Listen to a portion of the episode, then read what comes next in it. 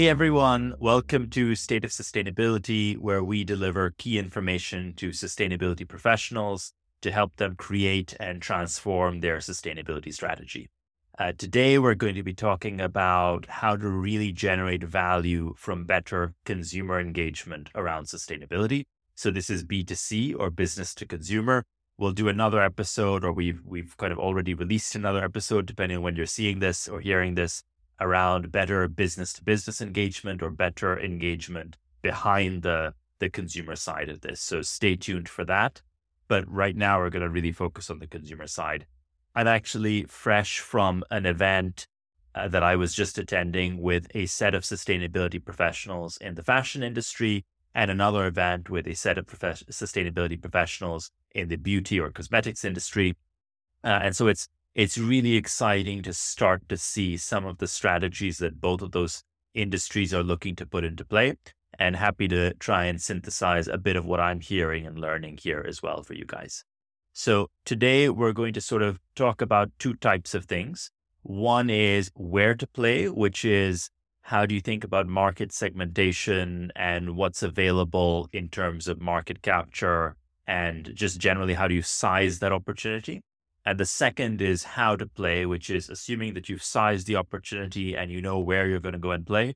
Uh, what are the strategies and approaches that work in terms of really starting to generate some value? and happy to go into more depth later as well with, with companies or individuals one to one.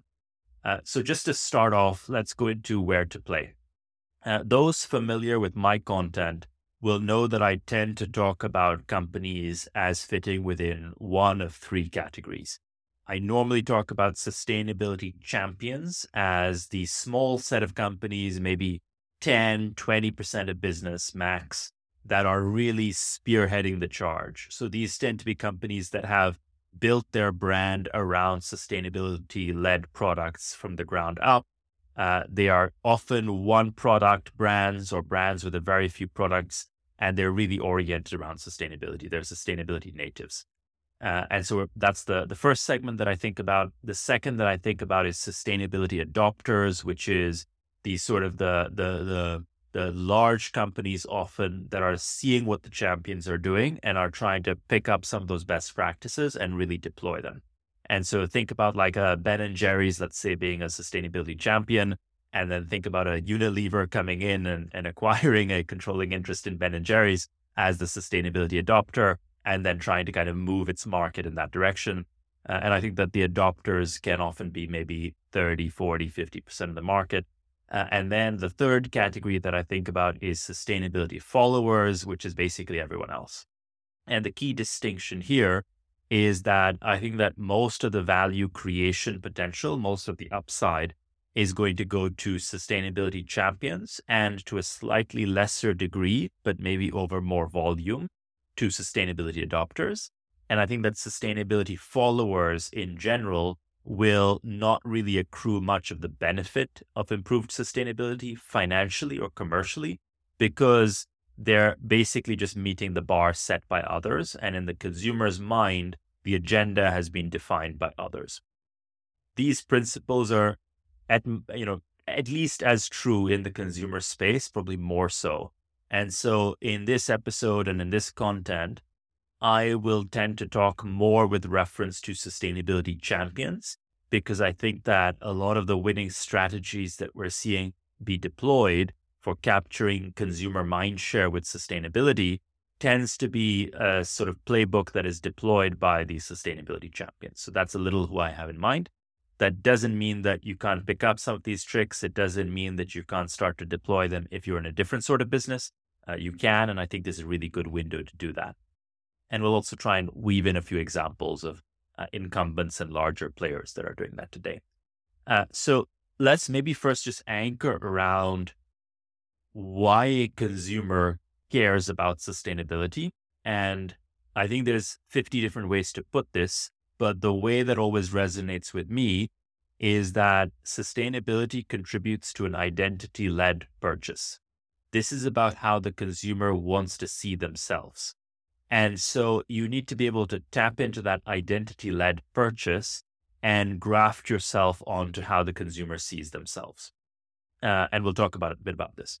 But the three types of opportunities that you're looking to capitalize on once you've managed that identity meld as such is we're looking for upsell, which is can you now sell a more premium product, a premium a product at a higher price, product with a bigger margin to that consumer because that consumer sees your brand and your product as more sustainable and therefore reinforcing their sense of self and how they perceive themselves. So upsell is the first type of opportunity we're looking at when we think about where to play.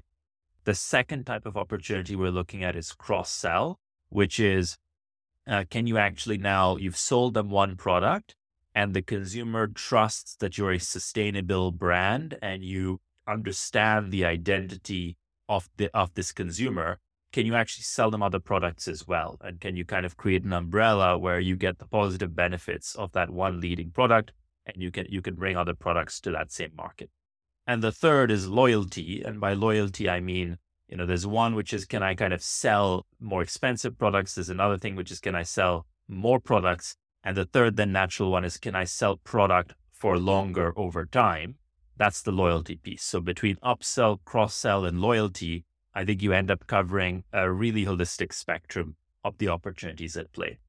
The good thing is that all of these opportunities are out there, and there's actually really good data to suggest that all these are working.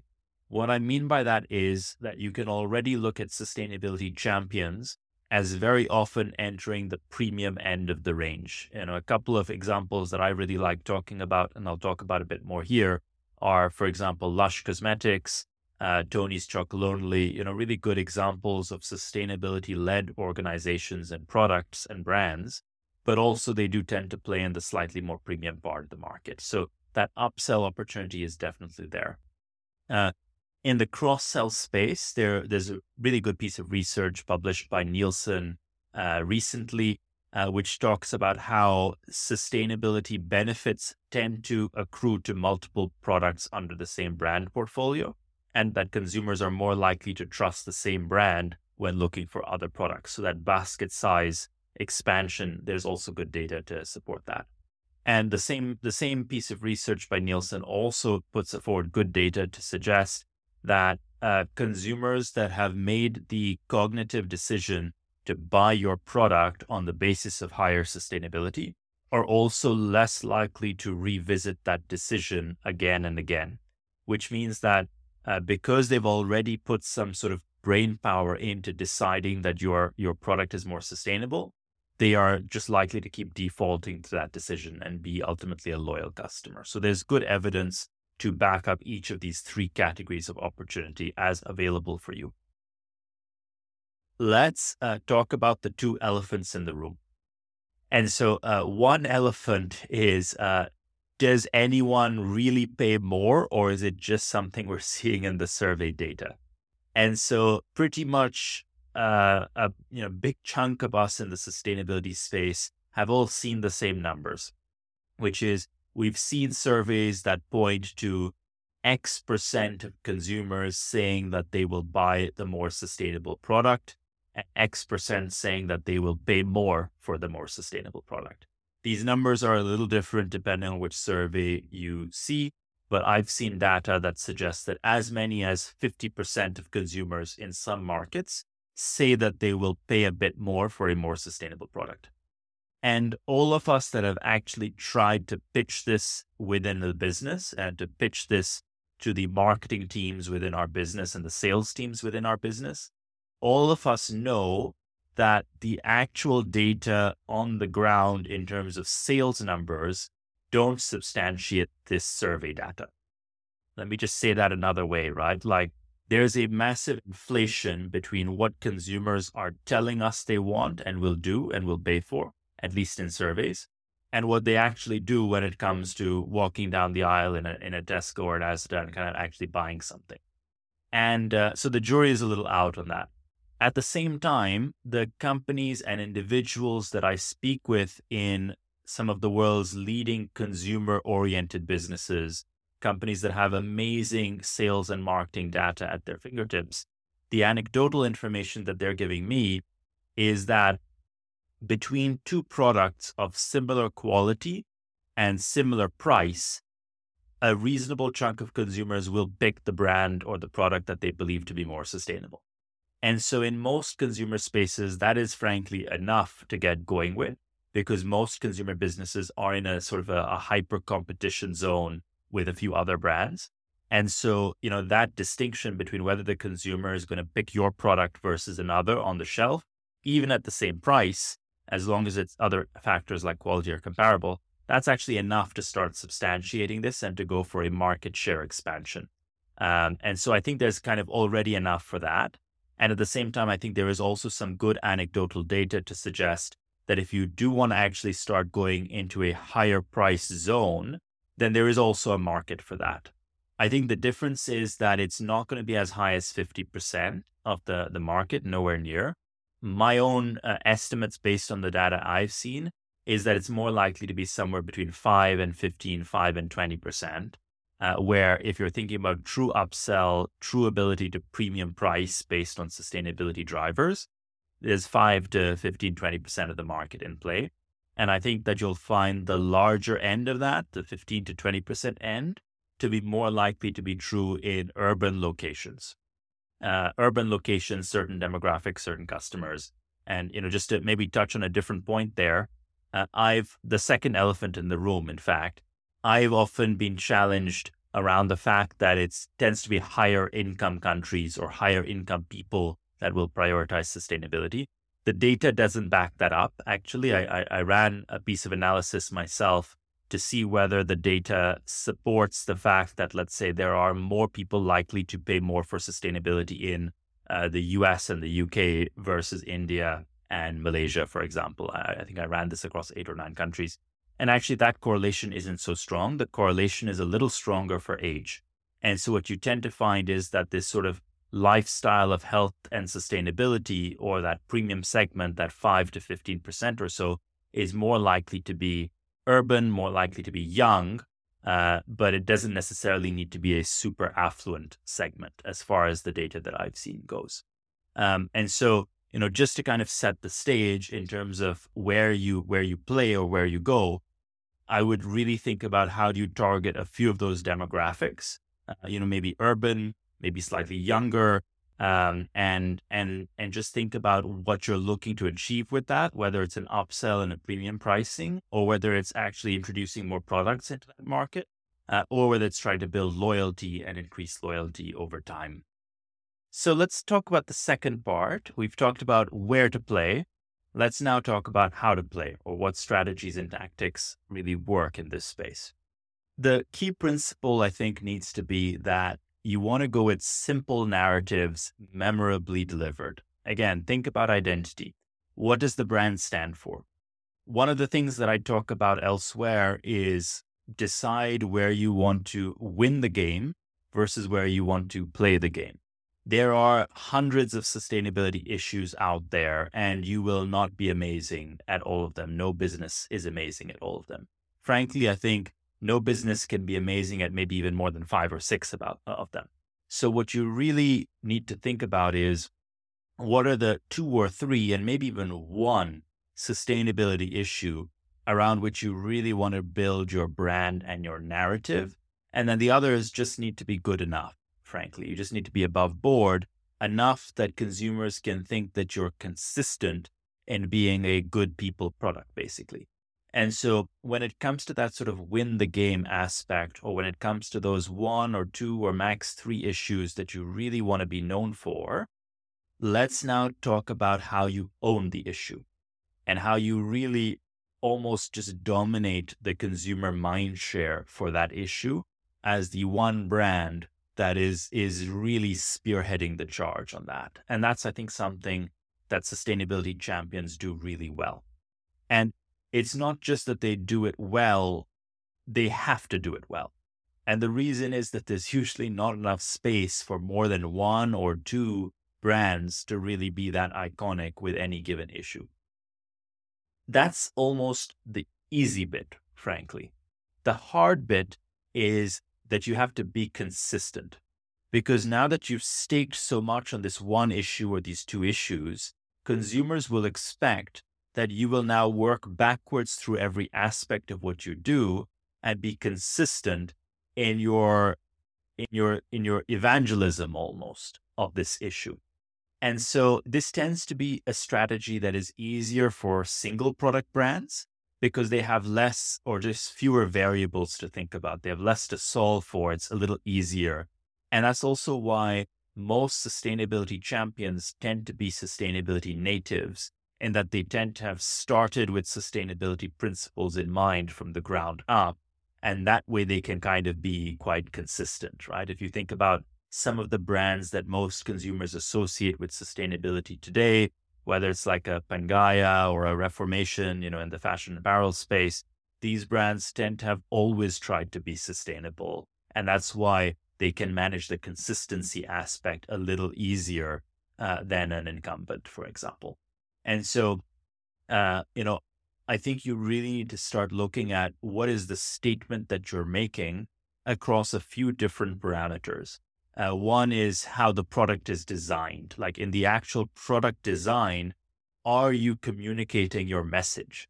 Uh, a brand that I think does this really well and very subtly, but very consistently and powerfully is Tony's Chocolonely, where you look at, you know, one of the things that is immediately visible to anyone who's bought a bar of, of their chocolate is that the the pieces are shaped in really random, odd sort of formations, which means that it's not like the traditional you can just snap it off and it's three three squares or four squares, but it's kind of this oddly shaped bar.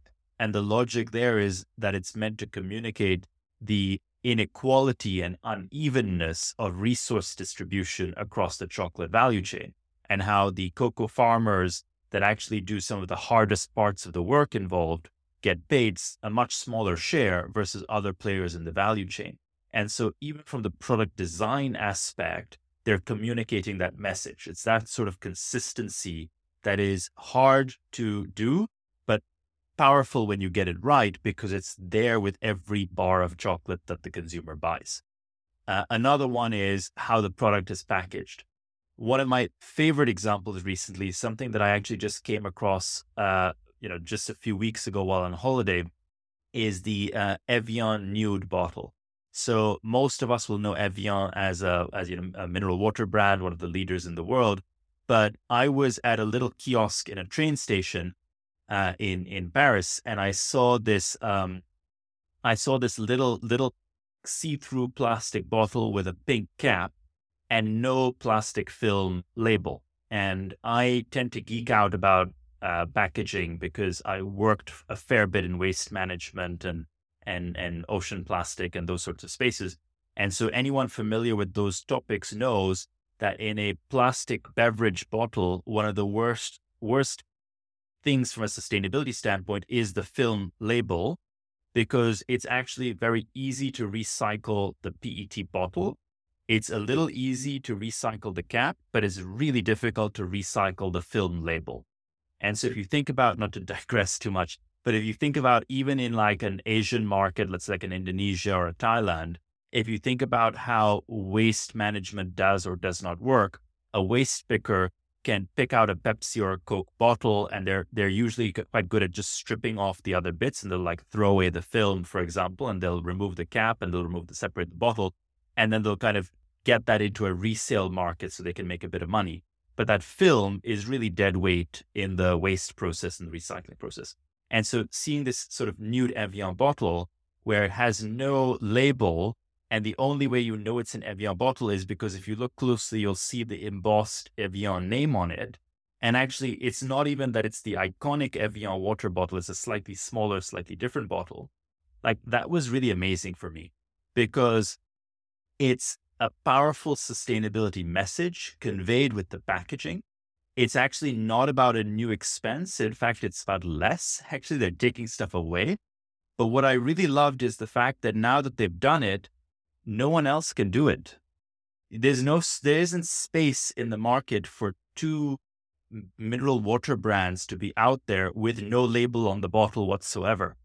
Uh, and so the fact that they've done it first kind of blocks everyone else out of it sends a powerful message, is super memorable.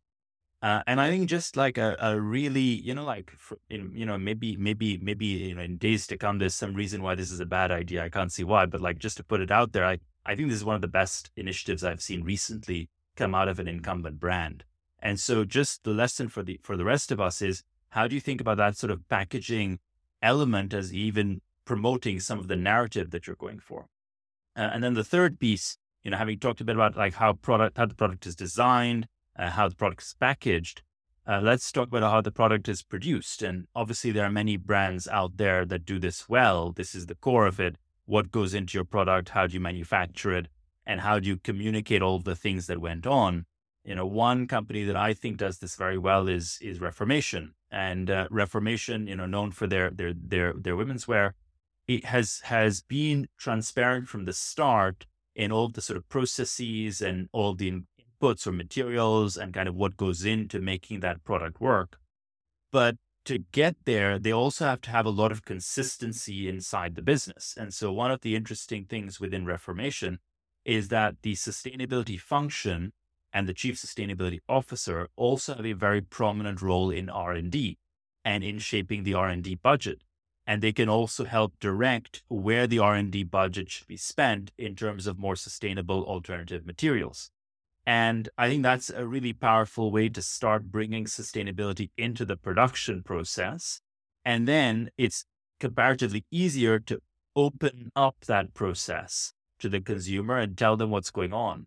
Uh, if you go to the Reformation website and you kind of want to, you know, understand how they work with their suppliers, there's a lot of honesty and transparency there as well in, uh, you know, what they think they're good at and what they think they're bad at. And so I think there's a lot of uh, a lot of interesting ways in which even even pain can be good marketing, actually. Um, and the fourth the fourth angle or the fourth aspect that I would think about is how the product is consumed. Uh, this is less intuitive for most companies because most companies tend to think about a one way street where they produce the product and they sell the product and their responsibility ends when the product has been sold.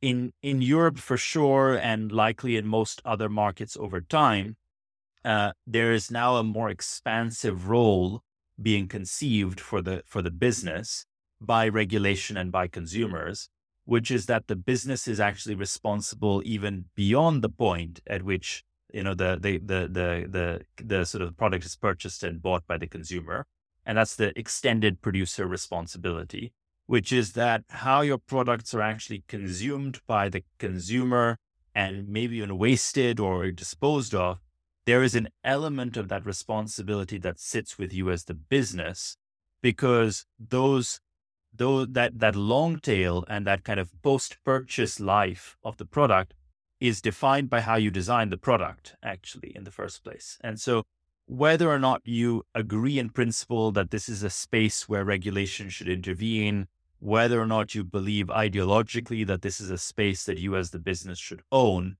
the fact is that there are companies out there that are starting to shape uh, that post consumption journey or that post purchase journey, rather, and using that as a, a, way to tell their story and their narrative. So, one of the examples that I really liked recently was, uh, you know, I was at this event with Weleda, uh, again in the beauty and cosmetic space. And one of the pieces that they speak most passionately about is how potentially the largest single contributor to their emissions uh, inventory, their greenhouse gas inventory, is actually how the product is used. It's the hot showers, it's the hot baths. And the heating that goes into that for you as a consumer using their products, that contributes one of the largest shares to the overall greenhouse gas inventory of the products that they sell. And, you know, in, in fairness to them, they see that as a liability and a problem and it's a problem that they need to solve.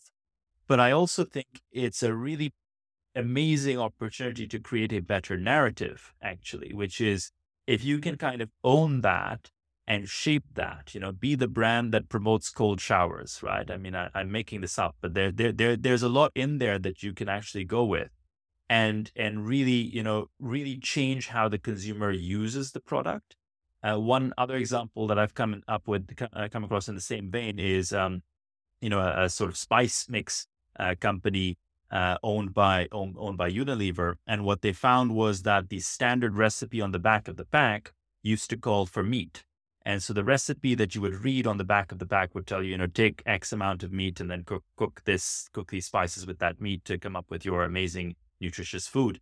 Uh, and they found that actually by replacing the meat with with lentils, they could actually reduce the post uh, post purchase impact of their product with actually no direct impact on their own product itself and their revenue and how they sell it, but they could actually just alter the consumer behavior. Those sorts of things allow you to take control of the consumer journey even after your product has been purchased, uh, and also to use that to reinforce the brand narrative that you're trying to, to communicate to the consumer. So I think those those end up being quite powerful mechanisms as well. Just to quickly recap how the product is designed, how the product is packaged, how the product is produced, and how the product is consumed. There will be others, but these are just four that I, I'm thinking about these days. Um, you will notice that I haven't really yet talked about labels. Uh, and by that, I mean like green labels, eco labels, uh, friendly labels, you know, like whatever the labels are, I kind of haven't haven't talked about them yet. Uh, we're going to do another episode where we talk about greenwashing and all that sort of stuff, all that fun stuff. Uh, but let me just say a, a, couple of words here. There are two aspects involved in this sort of space, this topic around labels. One is greenwashing, of course, which is are you putting out claims or statements that aren't true and um, and that uh, that you're using as a marketing device? And so there's regulation coming out uh, which will fairly heavily control greenwashing. Many uh, markets authorities as well, you know, especially in the UK, but but other markets also are now taking a serious interest in this, and so I'm expecting a lot of a lot of action to come in on on clamping down on greenwashing. And then the second area is green claims, which is kind of quite similar, but uh, greenwashing tends to be more just sort of blanket statements. Green claims tend to be very specific. Uh, and so they tend to be like, this product is X. Uh, and they reference some, you know, external validation or some sort of third party or some credential of some sort. That space is also going to be quite tightly regulated over the next few years.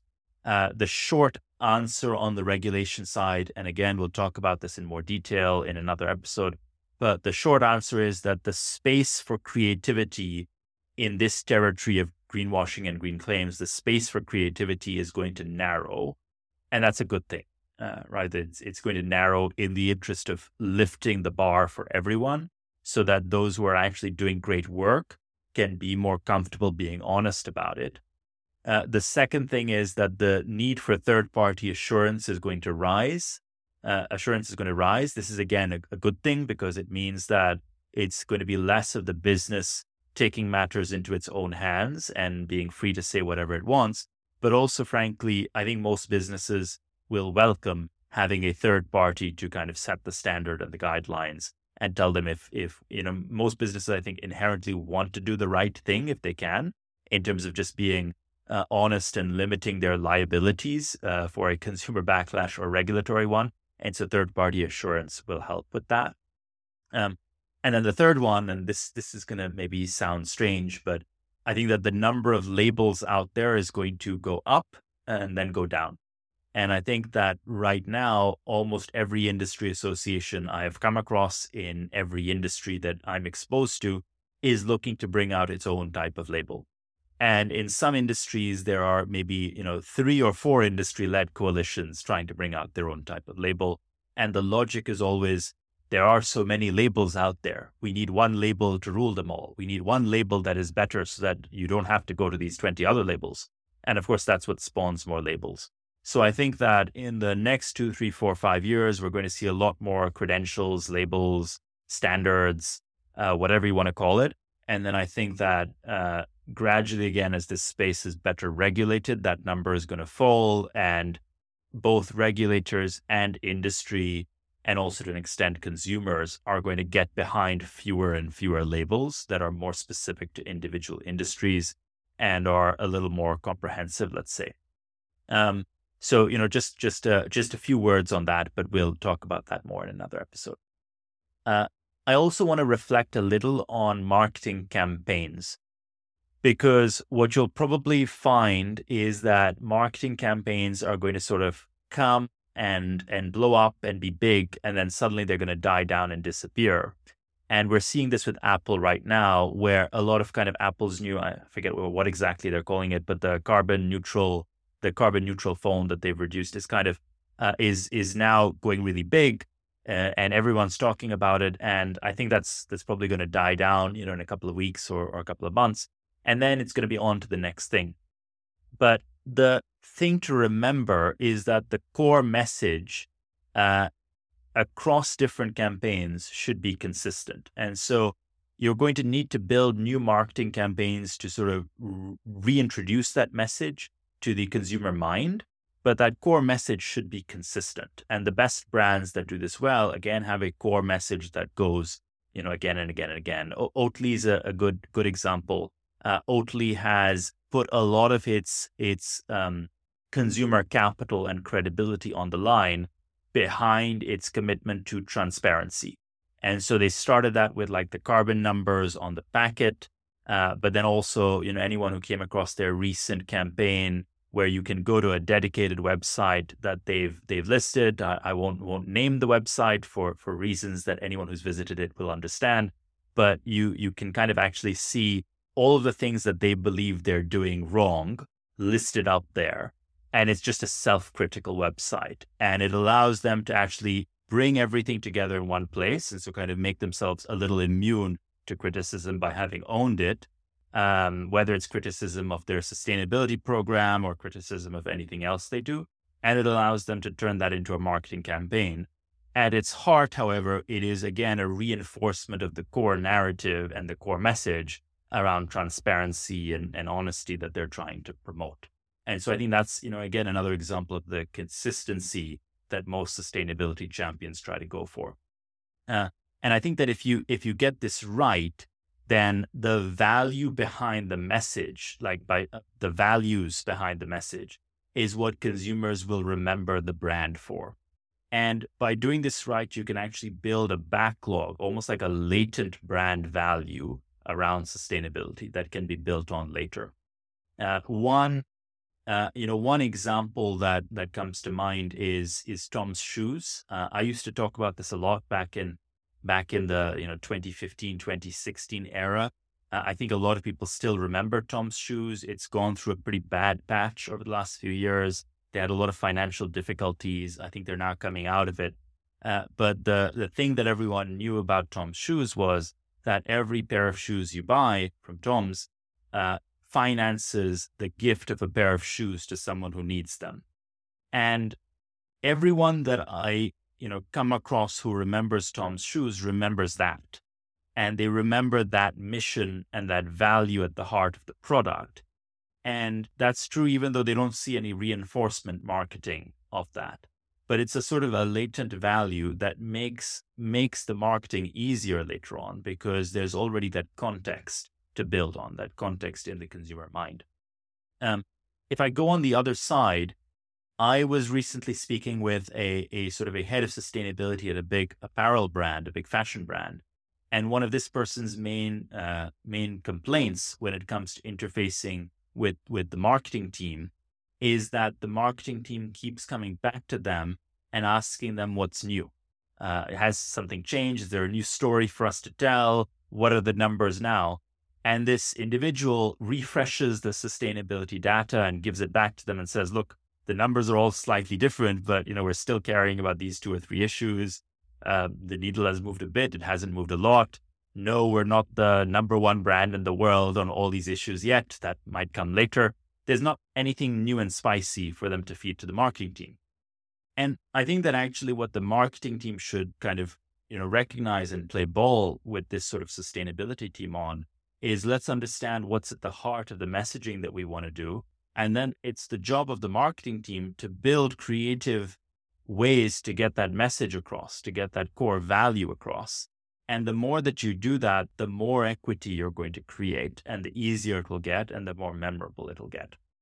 Um, what we're noticing on our side with every business that we speak with is that if you can succeed in raising the bar in this way, you're really going to create a, a, moat around the business. You're basically editing the consumer's understanding of their own identity uh, you know, just to again go back to that sense of sustainability as one of the defining aspects of identity for a reasonable chunk of consumers. And that means that you can still lose the customer, the consumer. You can still lose them to a competitor, but you're more likely to lose them to someone who's behind the same moat as you rather than to a mainstream competitor. What I mean by that is at some point, uh, five or six years ago, I started caring about buying ethical chocolate. And, you know, it was probably some brand that first conveyed that to me and made me recognize that ethical chocolate purchasing was consistent with my sense of identity and my sense of self when, you know, as far as it came to my chocolate buying habits. Um, and I don't even remember necessarily which which brand it was that did that. And so they probably didn't capitalize on that individual message really well. But the brand that they lost me to would have been another ethical chocolate brand. And, you know, along the way, I might have tried five or six different ones, but I'm always within that small coterie of brands that are behind the moat. I don't go back to the mainstream because uh, this element has already been grafted onto my sense of personal identity. And so I think that's something quite powerful which really effectively narrows the playing field. It all, if you could find a way to exclude basically 60% of your competitors through a really effective values-based narrative that you can again and again reinforce with creative marketing campaigns, that's effectively what you're you're going for. And that's what helps you, you know, upsell effectively, play into a more premium market. It'll also effectively help you cross-sell because the same narrative will support your other products and it'll help you find more loyalty as well because it makes that moat just so much deeper around your business and around your products. So, just to sort of conclude, right? Hopefully, this this episode has been useful for you in how you think about engaging with consumers on the basis of sustainability. Just in summary, we've talked about two aspects. One is is where to play. So, what is the upside, right? Whether it's upsell, cross sell, loyalty, uh, and who are you targeting? Is it sort of more urban, younger? Uh, is there are you, are you going for a really narrow niche segment because you're really going for an upsell play, or are you trying to cater to the whole market and just kind of build build sustainability resonance? That where to play aspect is the first piece. The second is how to play, which is focus on simple narratives focus on a few issues, own those issues, and then kind of craft your marketing campaigns on top of those issues in a way that reinforce them when and and and don't just confine yourself. It's not just about ads. It's also about how the product is designed. It's about how the product is packaged. It's about how the product is produced. It's about how the product is consumed and so that sort of holistic picture forms the how you play in terms of capturing some of this upside so, thank you for listening to today's episode of State of Sustainability. If you have any questions on the points I've just shared, feel free to drop me a message or join join my monthly LinkedIn Live Q&A sessions, which you can find on my LinkedIn page as well. Look forward to hearing from you and again, hope this has been helpful.